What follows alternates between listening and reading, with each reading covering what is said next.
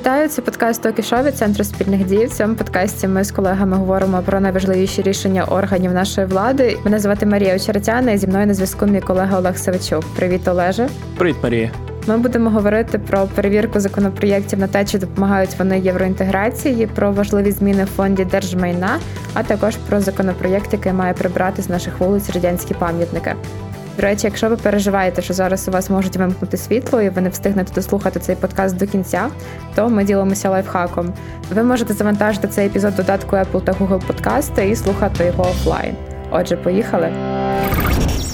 І насамперед будемо говорити про запровадження перевірки євроінтеграційних законопроєктів.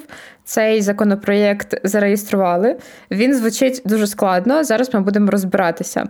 Я нагадую, що в позаминулому епізоді ми з Олегом говорили про законопроєкт, який мав нібито захистити права національних меншин. І це, як я нагадую, є нашим зобов'язанням для вступу в Євросоюз. Але по факту той законопроєкт в тій редакції, яку ми обговорювали, тоді стосувався лише мови, і він не лише не допомагав нацменшинам, але він потенційно міг посилити їхню дискримінованість.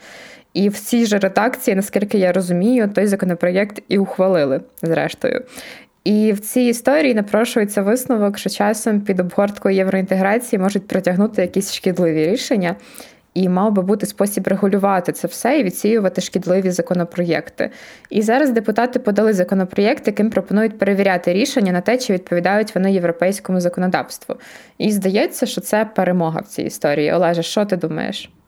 Ну, по-перше, я б навів би трошки інший приклад. Якщо ми говоримо про законопроект про національні меншини, то насправді якихось дуже чітких рамок, як би воно мало би бути в Україні запроваджено, не було. Тобто мали бути враховані інтереси країн, які з нами межують, мають бути враховані інтереси України так само. А як ми це будемо робити, це вже інше питання. Відповідно, якщо ми будемо говорити там мовно про мови викладання в середніх школах, про діяльність засобів масової інформації і так далі, тому подібне, як що б ми там не прописали, швидше за все, воно буде підпадати під вимоги е, цього зобов'язання, але питання, що воно буде підпадати під вимоги, скажімо, національної безпеки України і, в принципі, органів державної влади України. Тут би навів інший приклад. Є такий Доволі цікавий законопроект 4482, так само євроінтеграційний, подав його уряд. Стосується він відокремлених підрозділів юридичної особи, утвореної відповідно до законодавства іноземної особи. Ну, здавалося б, законопроект, який стосується чогось складного, щось там, якісь підприємства, непонятно, ну і ладно. Але при цьому буквально кілька днів назад, 13 грудня, комітет профільний вирішив до другого читання підготувати цей законопроект, ухвалив всі. Правки, і одна із правок, а саме номер 110, забороняє проведення конкурсів на посаду судді Конституційного суду до закінчення чи то воєнного стану, чи то до ухвалення профільного закону, який буде регулювати питання конкурсів на посаду судді Конституційного суду. І в цьому випадку Теоретично цей би запобіжник про євроінтеграційність, той що то, що міг би спрацювати. Але те, яким чином воно прописано в законопроекті, в мене викликає насправді е, доволі скептичне ставлення, тому що в законопроекті пропонується, щоб кожен законопроект, який реєструється в Верховній Раді, комітетом з питань євроінтеграції направлявся до уряду, і уряд надавав в строки десь до 45 днів, відповідні висновки. І тут одразу можливість зловживання на стількох багатьох рівнях, що я аж не можу їх перелічити. Тобто, окей, давай повернемося умовно в кінець лютого, коли депутати дуже швидко ухвалили закон про воєнний стан. Якби на той момент існував оцей закон, який зобов'язував уряд перевіряти всі законопроєкти на відповідність євроінтеграції, то виходить, що це не вдалося би зробити так швидко тоді. Ну, це гарний приклад насправді. по про воєнний стан і про мобілізацію Верховна Рада має затверджувати законами. А якщо ми будемо йти по процедурі, яку пропонують народні депутати, а насправді авторами цього законопроекту є голова Верховної Ради, його перший заступник і заступниця, тобто керівництво, все виходить, що по логіці цього законопроекту ці ось погодження про воєнний стан і про а, мобілізацію треба було направляти до уряду і чекати, поки ці оцінить їх на відповідність е, нашим зобов'язанням відповідно до е, кандидатського статусу. Це навіть звучить дуже абсурдно, і мені цікаво, навіщо керівництво Верховної Ради це робить. Якщо ну вони ж напевно пам'ятають, в яких умовах Верховна Рада працювала там кінець лютого, початок березня. Ну так, але при цьому вони мають пам'ятати е, ранішні часи, так званий е, законодавчий спам, який прослідковується ледь чи не кожного скликання Верховної Ради. І насправді він триває весь час, тобто починаючи від обрання трошки більш активно ефективно, і закінчуючи періодом, коли депутати починають вже думати про вибори, тоді трошки менш активно, але все одно кількість законопроєктів просто вражаюча. Якщо ми будемо говорити, наприклад, про теперішню сесію, яка почалася, якщо я не помиляюся, десь в е, вересні, то за цей час е, зареєстрували. Ем, ну, десь 300 законопроєктів, і це законопроекти не враховують скажімо, угоди про імплементацію міжнародних договорів, або, наприклад, альтернативні. Попередня сесія. Відзначилася тим, що зареєстрували 741 законопроект, знову ж таки, без е, е, альтернативних. Перед цим 576 теж без альтернативних. Тобто, по факту, їх насправді набагато більше. І навіть якщо оперувати ось цими ось цифрами за останні дві з половиною сесії, то я насправді не уявляю, як в уряді планують. Оцінювати ці законопроекти, наскільки оперативно готуються надавати якісь висновки. Тобто, фактично, уряд, замість того, щоб розробляти якісь важливі політики, наприклад, ті самі законопроєкти, які мають наблизити реально нашу євроінтеграцію, Е, про що ми говорили теж по минулому епізоді. Уряд буде займатися тим, що він перевірятиме всі законопроєкти на цю відповідність європейському законодавству. Ну, я думаю, що швидше за все це ж не буде робити сам прем'єр-міністр чи міністр юстиції, чи будь-який інший керівник центрального органу виконавчої влади. Скоріше за все, буде створена якась е, організація, яка або якась установа, яка безпосередньо цим буде займатися. Але мені взагалі шкода буде цих людей. Бо е, з поправковим спамом, з тим, які законопроекти реєструють, тим наскільки вони насправді гігантськими можуть бути, це затягне як мінімум розгляд певних законопроектів Верховною Радою там на місяці, якщо знаєш, насправді не на роки. І це все буде відбуватися за наші гроші. Я просто хочу нагадати слухачам, наскільки важливі і дотичні до нас рішення ми обговорюємо, що це завжди про наші гроші. І ще щось цікаве я б сказав. Теоретично, як би ця процедура мала б виглядати відповідно до законопроекту. Реєструється умовно два законопроекти: один євроінтеграційний, другий не євроінтеграційний. Направляється до уряду. Євроінтеграційний проходить по всім стадіям, тобто і в першому читанні, і якщо були внесені якісь зміни під час другого читання, уряд має надати на них якісь висновки. А якщо це простий законопроект, ну тоді е, уряд одразу каже, що це не євроінтеграційний, тому розглядайте відповідно до ваших стандартних процедур. Але ж це насправді ні від чого не обезпечує. Тобто, навіть по прикладу цього законопроекту 4482, про який я щойно говорив, окей, він євроінтеграційний, але при цьому нічого не заважає буде народним депутатам в другому читанні додати туди якусь поправку євроінтеграційну, яку уряд е, не встигне помітити, не встигне виловити або не захоче виловити. І буде мати насправді ту ж саму ситуацію, що і зараз. Тобто, ця вся процедура може вплинути навіть не так на затримання розгляду законопроєктів, як на роботу опозиції, в тому числі, і я не бачу, щоб він міг би бути ефективним саме в плані перевірки законопроєктів на відповідність євроінтеграційним зобов'язанням України. Але скажи, будь ласка, де отой компроміс між тим, щоб рішення справді були якісними і допомагали нам, і уряд міг нормально працювати? Я думаю, що це в принципі питання до організації Верховної Ради, до того процесу, як вони перевіряють законопроекти, як вони дають на них висновки. Все ж таки є парламентська більшість. Ну наразі це монокоаліції. Є фракції, які не входять до е, монобільшості до коаліції. Частина з них опозиційні. Вони мають своїх депутатів е, у кожному комітеті Верховної Ради. Відповідно, оці ось депутати, перебуваючи в комітеті, мали б виловлювати оці ось е, євроінтеграційні якісь зобов'язання і бачити потенційно порушення. Так само є окремий комітет, роботою якого є ем, надання висновків стосовно відповідності законопроєктів євроінтеграційним зобов'язанням України. Він теоретично мав би бути контролюючим. Тобто всі законопроекти теоретично мають проходити через нього, і він на всі законопроекти має надавати висновки. На практиці воно, звичайно ж, так не робить, тому що комітет один з таким потоком спаму абсолютно справитись ніяк не може.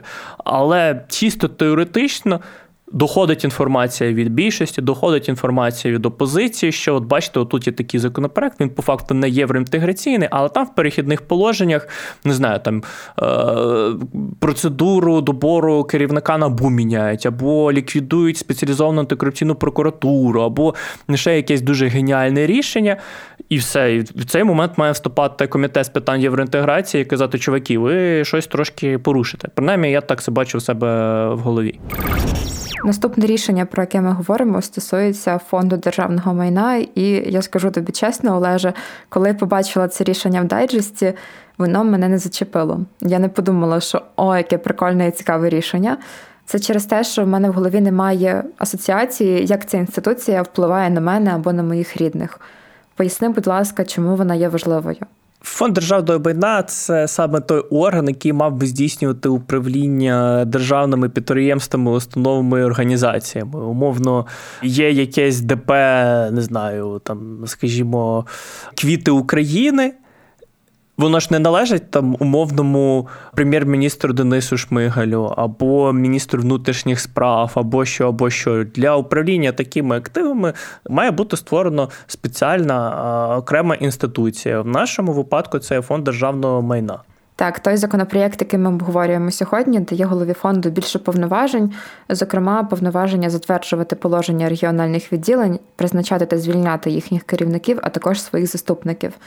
І мені дуже дивно від того, що досі він не міг цього робити. Як взагалі склалась така ситуація? Розумієш, чому прикол? Дуже багато інституцій, які у нас були засновані, що Бог зна коли, там, мовно, в часи кучми Кравчука, наприклад, фонд державного майна, або антимонопольний комітет України, або частково тут можна згадати Службу безпеки України, засновувалися відповідно до Конституції, але при цьому діли відповідно до законів. І в законах теоретично можна було прописати е, все, що хочеш.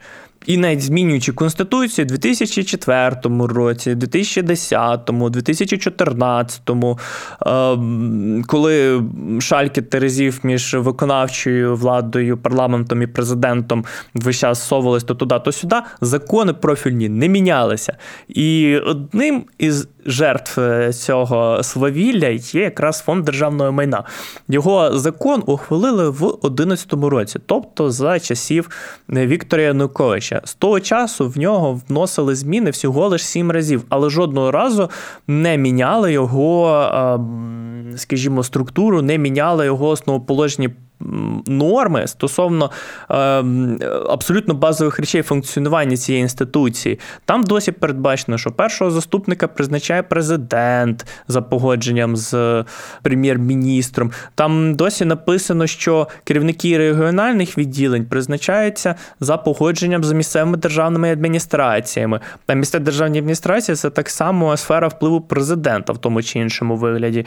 І відповідно ця інституція, фонд державної майна майна, замість того, щоб бути якоюсь єдиноначальною і, ем, скажімо, залежати від керівника, тобто, що керівник сказав, то так і буде. Зараз виглядає таким чином, що є умовно керівник. У нього є перший заступник, який йому може не підпорядковуватись. У нього є керівники регіональних відділень, які можуть йому не підпорядковуватись. При цьому статус цих відділень е, є е, вони створені як окремі юридичні особи. І ну тобі, можливо, це особливо нічого не каже, але як правило, це це впливає на, на фінансове забезпечення, на технічне технічне забезпечення, на правове забезпечення цих організацій. Тобто, умовно, якщо є одна юридична особа, яка називається фонд державного майна, і всі інші регіональні відділення, які діють в Україні, тому ну, у Львівській області, Франківській області, Луганській області, не є юридичними особами, вони залежать від фонду державного майна в плані фінансування, в плані технічного забезпечення, як я вже казав. Бо гроші виділяються на фонд державного майна як центральної інституції, а далі він вже тепер розподіляє гроші і інші штуки між своїми регіональними відділеннями. А якщо вони є юридичними особами, то у них є власний банківський рахунок, вони самі цим всім займаються. Ну гроші їм капають, але при цьому вони самі визначають на що воно має йти. І цей законопроект пропонує, щоб е, регіональне відділення не були юридичними особами. Це означає, що буде дуже жорстка централізація роботи фонду державного майна. І багато що е, переписується на голову цієї інституції. І, як правило, ми з тобою, і в принципі в розмовах говоримо, коли згадуємо про централізацію, що це погано тому що має бути децентралізація, має бути передача повноважень на місця. Але якщо це стосується роботи державних інституцій, таких як фонд державного майна або антимонопольний комітет України, то як на мене, принаймні цікаво було подивитися, коли якщо буде провал якоїсь політики в цих інституціях, то ти міг би питати не в президента, який розведе руками і скаже: А я що? А я нічого. От ви питаєте в його голови, тому що він має повноваження. А голова насправді не має повноважень, тому що у нього немає немає, е, скажімо, вірних йому людей, у нього немає своєї вертикалі, у нього немає свого впливу на цю інституцію. А зараз, якщо ухвалять цей законопроект. Якщо раптом щось десь провалиться, питати будуть з керівника і по праву будуть питати, чому провал? А тому що, а чому ти не зробив? А тому що. Ну тоді тому що, значить, пора вам на вихід. До речі, я знаходила старі публікації. Е, в тих часів, коли звільнявся екс-голова фонду Дмитро Синиченко, якраз тоді економічна правда писала, що він поповнив списки чиновників, які написали заяву на звільнення на прохання президента. І голова організації State Watch Гліб Канєвський тоді казав, що немає значення, хто стане новим головою фонду держмайна, оскільки в цієї людини будуть сковані руки. І в кращому випадку новий очільник фонду озиратиметься на кейс Синиченка і боятиметься зробити зайвий рух, а в гіршому він буде лояльний до прохань політиків.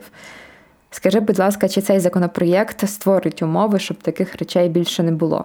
Дивись, є ж е, формальна сторона питання і неформальна. Про формально ми з тобою ось щойно трошки поговорили.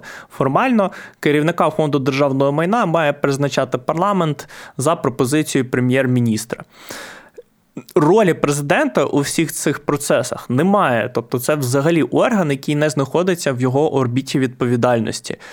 Але по закону воно е, інакше написано. Ну ладно, це трошки інше. Тобто, з формальної точки зору, цей законопроект вирішує е, проблеми впливу президента надмірно на цю інституцію і розковує трохи руки е, його керівникові. А от неформальне питання вже трошки інше, і це стосується не тільки фонду державної майна, а в принципі будь-якої інституції в Україні, можливо, крім е, окремих е, суддів. Це стосується і набу, і спеціалізованої антикорупційної прокуратури, і всяких центральних органів виконавчої влади, типу Держкіно там чи Українського культурного фонду, тому що е, у нас президент. У нас е, парламентська більшість і уряд є представниками однієї політичної сили. Це означає, що вони можуть робити теоретично все, що вони захочуть будь-який законопроект провести через парламент, будь-яке рішення провести через уряд. І ми ж розуміємо, що керівником всієї цієї структури є якраз президент. Тому неформальний його вплив на інституцію в будь-якому випадку буде лишатися. Але якщо ми будемо говорити про ситуацію у вакуумі, де є президент, де є коаліція, яка е, не пов'язана з президентом, на яку президент не може вплинути, і вони між собою домовляються, то в такому випадку, як на мене, законопроект якраз проблеми б вирішував. Тобто, в будь-якому разі, цей законопроєкт це такий перший позитивний крок, щоб розв'язати цю ситуацію. Ну, мені було б цікаво подивитися на ухвалення цього законопроекту, бо в моїй уяві приблизно фонд державного майна так би і мав працювати. Тобто централізовано з сильним керівником, е, в якого розв'язані руки, щоб він робив те, що він вважає за потрібне, і щоб, якщо він десь провалиться, запитати ти міг з нього і відповідно покарати як чиновника саме того, хто винен в поганих результатах, або навпаки, похвалити його за те, що він винен у гарних результатах. На жаль, робота фонду визнана успішною. Переходимо до третього рішення, яке сьогодні обговорюємо. Воно стосується декомунізації. Я нагадаю, що в попередньому епізоді, який я дуже рекомендую послухати, ми з Назаром говорили про законопроєкт, яким хочуть заборонити в освіті та науці використовувати російські і російськомовні джерела. І ми тоді прийшли до висновку, що бездумно забороняти все це не зовсім правильний вихід. І цього разу ми теж говоримо про рішення, яке передбачає дерусифікацію нашого простору, але в трошки іншому форматі. Чи я правильно розумію, Олеже, що цим законопроєктом пропонують прибрати з вулиць радянські пам'ятки, тобто пам'ятники, мозаїки і подібні речі? Ну насправді частково та, але не все так е, абсолютно. По-перше, в законопроекті пропонують, щоб в е, реєстр нерухомих пам'яток культури автоматично не включали щойно виявлені пам'ятки, е, присвячені особам, які обіймали керівні посади в комуністичній партії або в СРСР, УРСР, особи, які якимось чином доклалися до діяльності комуністичної партії або до встановлення комуністичного режиму в Україні, або які є символами російської імперської або радянської тоталітарної політики. Тобто створюється підстава для того, щоб не надавати таким пам'яткам додаткового захисту з боку держави, і встановлюються певні критерії, як визначити, чи та або інша пам'ятка е, є е, пропагандою тоталітарного режиму, чи не є. Чи виходить з цього законопроєкту, що якщо пам'ятка вже не буде в держреєстрі, то будь-хто може її знести і йому нічого за це не буде. Ну, я б не був би настільки впевненим, все одно той чи інший пам'ятник або та чи інша пам'ятка е, може бути, наприклад, внесена в е, ну, або зареєстрована як пам'ятка місцевого значення, е, або мати якийсь інший правовий статус, або бути ем, під захистом ЮНЕСКО. Тобто бездумно підряд ламати всі пам'ятки е, тоталітарної е, доби я б не став. Як мінімум, з тої точки зору, що е, знаю, що це такий російський наратив певним чином, це все одно є пам'ятник, і відповідно його можна використати певним чином. В моїй уяві є доволі непоганий приклад того, як е, можна е, монетизувати пам'ятки тоталітарної доби. Створити музей, так як було зроблено у Львові, був створений е, музей терору, музей історії терору. І хоч подивитися радянські пам'ятки, окей, питань немає. Ми їх там частково позносили, частково знесли туди. І відповідно ти собі проходиш і дивишся. Там пам'ятник Леніну номер один, пам'ятник Леніну номер два, пам'ятник Леніну номер три, або е, пам'ятник російським солдатам. І ну, як люди ходять, люди дивляться, це монетизовано, і місцевий бюджет отримує за це гроші. І це працює на нас. Тобто ті пам'ятники, які раніше прославляли радянську добу і радянських вождів, тепер будуть показувати навпаки якийсь такий жахливий е, бік нашої історії. Підхід може бути різний, і це насправді питання до е, єдиної державної політики, яку мав би е, пропагувати мінкульт стосовно того, як має діяти е, місцеве самоврядування, як має діяти держава стосовно радянських пам'яток. Тому що, як на мене, не може бути такої ситуації, що у Львові утворюється окремий музей, а в Одесі бояться пальцем тронути пам'ятник. Єкатеріні II, е, тому що вона засновниця міста, попри те, що вона ще й при цьому є е, абсолютно поширеним, зрозумілим сенсом і символом російської пропаганди імперіалістичної. І ти Олеж згадував про Львівський музей територія терору. Я якраз поспілкувалася з директоркою цього музею Ольгою Гончар. От що вона говорить про діяльність цього музейного комплексу. Ми використовуємо наші монументи е, тоталітарної скульптури для розповіді про значення, яке вони мали, коли стояли на площах міста, історію демонтажу і ем, дискусію навколо цього. І також говоримо про те, що в музеї вони отримують нове життя, можуть говорити всі історії, а не лише одну пропагандистську, яку вони виконували, коли стояли власне на на площах. Тобто музеї ми розповідаємо історію творців. Дуже часто вони були переслідувані е, в результаті радянським режимом, або їхні сім'ї були переслідувані. Або вони творці є нащадками е, сімей, які також були переслідувані, ну, наприклад, як Ярослав Мотика і Монумент е, Слави.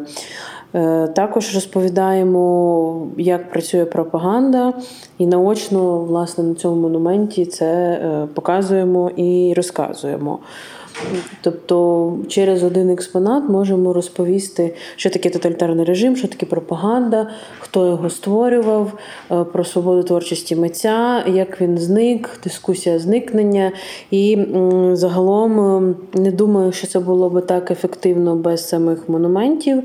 І тут важливим, що ми наголошуємо на тому, що те, що потрапляє в музей, воно не обов'язково має означати глорифікацію, тобто бути прославленим через те, що воно потрапило в музей. Музей це банки історії, а історія в нас е, трагічна, історія про, скажімо, трагічні е, е, частинки нашої.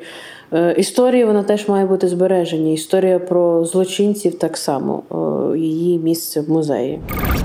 Трошки почали з тобою говорити про мистецьку історичну цінність цих всіх пам'яток культури. І я якраз про це говорила з істориком, учасником ініціативи ДНД Леонідом Марущаком. Ми якраз в розмові згадували один такий випадок ем, переосмислення е, такої радянської спадщини. От, Наприклад, в Шепетівці в Хмельницькій області був раніше пам'ятник Миколі Островському, став пам'ятник пропаганди. І перед цим музеєм був такий великий пам'ятник Миколі Островському. І от Хмельницька обласна рада вирішила декомунізувати Шепетівку, прибрати цей пам'ятник. І, от, зрештою, цей пам'ятник прибрали, і отак пан Леонід коментує те, що сталося.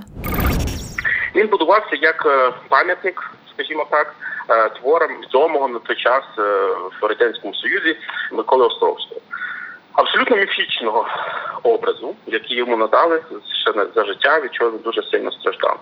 І, власне, замість того, щоб переосмислити і оцінити унікальність цього об'єкта, він страждає. Страждає від того, що комусь міста колить саме міфічний образ Миколи Островського.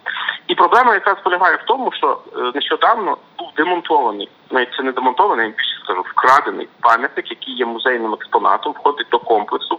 І власне цей пам'ятник, коли знесли, це є прояв того, що ми до цих пір боїмося системи радянської, особливо цих міфів. Цього приводу я можу згадати е, гарну історію. Коли був майдан, ми з другом ішли в до Київської міської державної адміністрації е, подивитися, що там всередині відбувається. Погуляли, погуляли, виходимо, і нам на зустріч іде е, хлопець від нас суттєво старший і несе в руках голову Леніна. Причому не просто голову Леніна, а голову саме того пам'ятника, який був на Бесарабській площі в Києві, де є дуже гарний відос, як люди той пам'ятник скидали, як він гарно падав вниз. І ми дивимося на нього, питаємо його, а що відбулося? Він каже: Кат впав. Ось, і з цієї точки зору я можу погодитися, що це був символ який стоїть в центрі міста, символ, який нагадує е, російське імперіалістичне і радянське тоталітарне минуле України, і його знаходження в центрі Києва, як мінімум, викликає питання, так само, як знаходження пам'ятника Щорсу в Києві.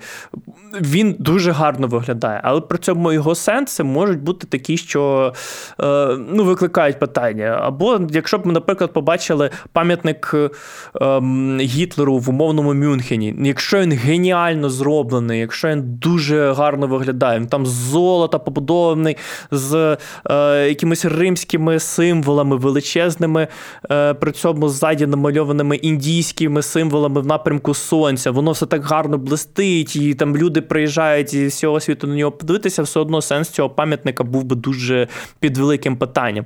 Тому в плані пам'ятника Леніну на Бесарабській площі кат впав, я абсолютно цілком цілком е, двома руками і двома ногами підтримував тоді і зараз підтримую цю ініціативу. Але при цьому.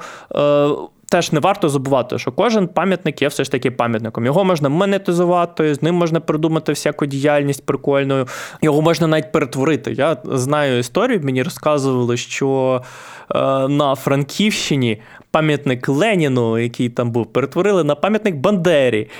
Ну, сенс пам'ятника змінився, але при цьому сама пам'ятка постраждала не настільки сильно, що її просто знищили. У мене є дуже схожа історія. Е, слухачі нашого подкасту пригадують, що я з Житомира, і в нас теж був пам'ятник Леніна, якому допомогли впасти свого часу. І через якийсь час після того у нас з'явився перед одним із храмів інший пам'ятник. Я навіть не знаю кому, але з дуже схожими рисами обличчя. Я певна, що це не збіг. Ну, от, власне. Але це якщо ми говоримо про такі яскраві е, ініціативи. А якщо ми будемо говорити, наприклад, про фрески, які е, можна побачити ну, в Києві багато де там поруч з е, метро Арсенальна, таких можна знайти багато по проспекту Перемоги, можна знайти таких багато. Навіть на Києво-Могилянській академії на першому корпусі була фреска, де вітали комсомол Леніна, щось таке. Ну, я там намагався його ніколи не читати, але воно виглядало дуже цікаво.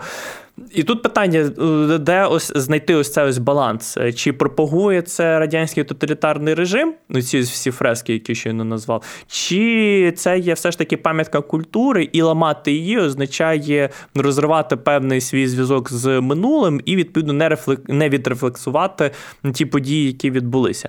І знову ж таки, це питання до мінкульту. Ми з тобою можемо про це багато чого говорити, залучати до цього експертів і так далі. Але якщо відповідне рішення не ухвалить е, мінкульт, ну це все просто безсенсовно. І я би хотіла підняти ще одну таку тезу в цьому подкасті. Пан Леонід, чиї слова ми вже згадували в цьому подкасті, також висловив побоювання, аби після війни ми не постановлювали пам'ятників іншим людям, які теж потім хтось буде зносити. І давайте послухаємо його коментар. Пам'ятник це від слова. Це як об'єкт для того, аби пам'ятати. І на жаль, е, це призвело до того, що для нас пам'ятник це як символ е, хорошого чогось. Ну тобто таке, яке заслуговує прославлення. У нас немає поняття критичного переосмислення. Тобто, в нас немає культури оцінки критичних сторінок історії, а вони можливі тільки за наявності певних об'єктів. Олеже, я тобі дуже дякую за всі ці пояснення. Мені було надзвичайно цікаво послухати і поговорити з тобою. Я думаю, що слухачам теж було дуже цікаво, але якщо в них лишилися запитання, то вони можуть написати їх в коментарях, зокрема на Ютубі, тому що це дуже зручно. І ми обов'язково побачимо ці коментарі і будемо давати на них відповіді. Це був подкаст Центру спільних дій про рішення ключових державних органів України. І з вами були Марія Очеретяна та Олег Савичук. Дякуємо звукорежисеру Андрію Іздрику, який це все монтує, щоб вам було приємно нас слухати. Нас можна слухати на українській правді, подкаст НВ та в ефірі громадського радіо на частоті 99,4 FM в Києві, а також на Apple Podcast, Google Podcast, SoundCloud і Spotify. Я нагадую, що можна завантажити наші епізоди і слухати їх тоді, коли не буде світла. А також слухайте наш подкаст один одному, в якому я їжу громадами України і записую історії людей, які наближають нашу перемогу на власному фронті. І дякую, що слухаєте нас. Почуємося.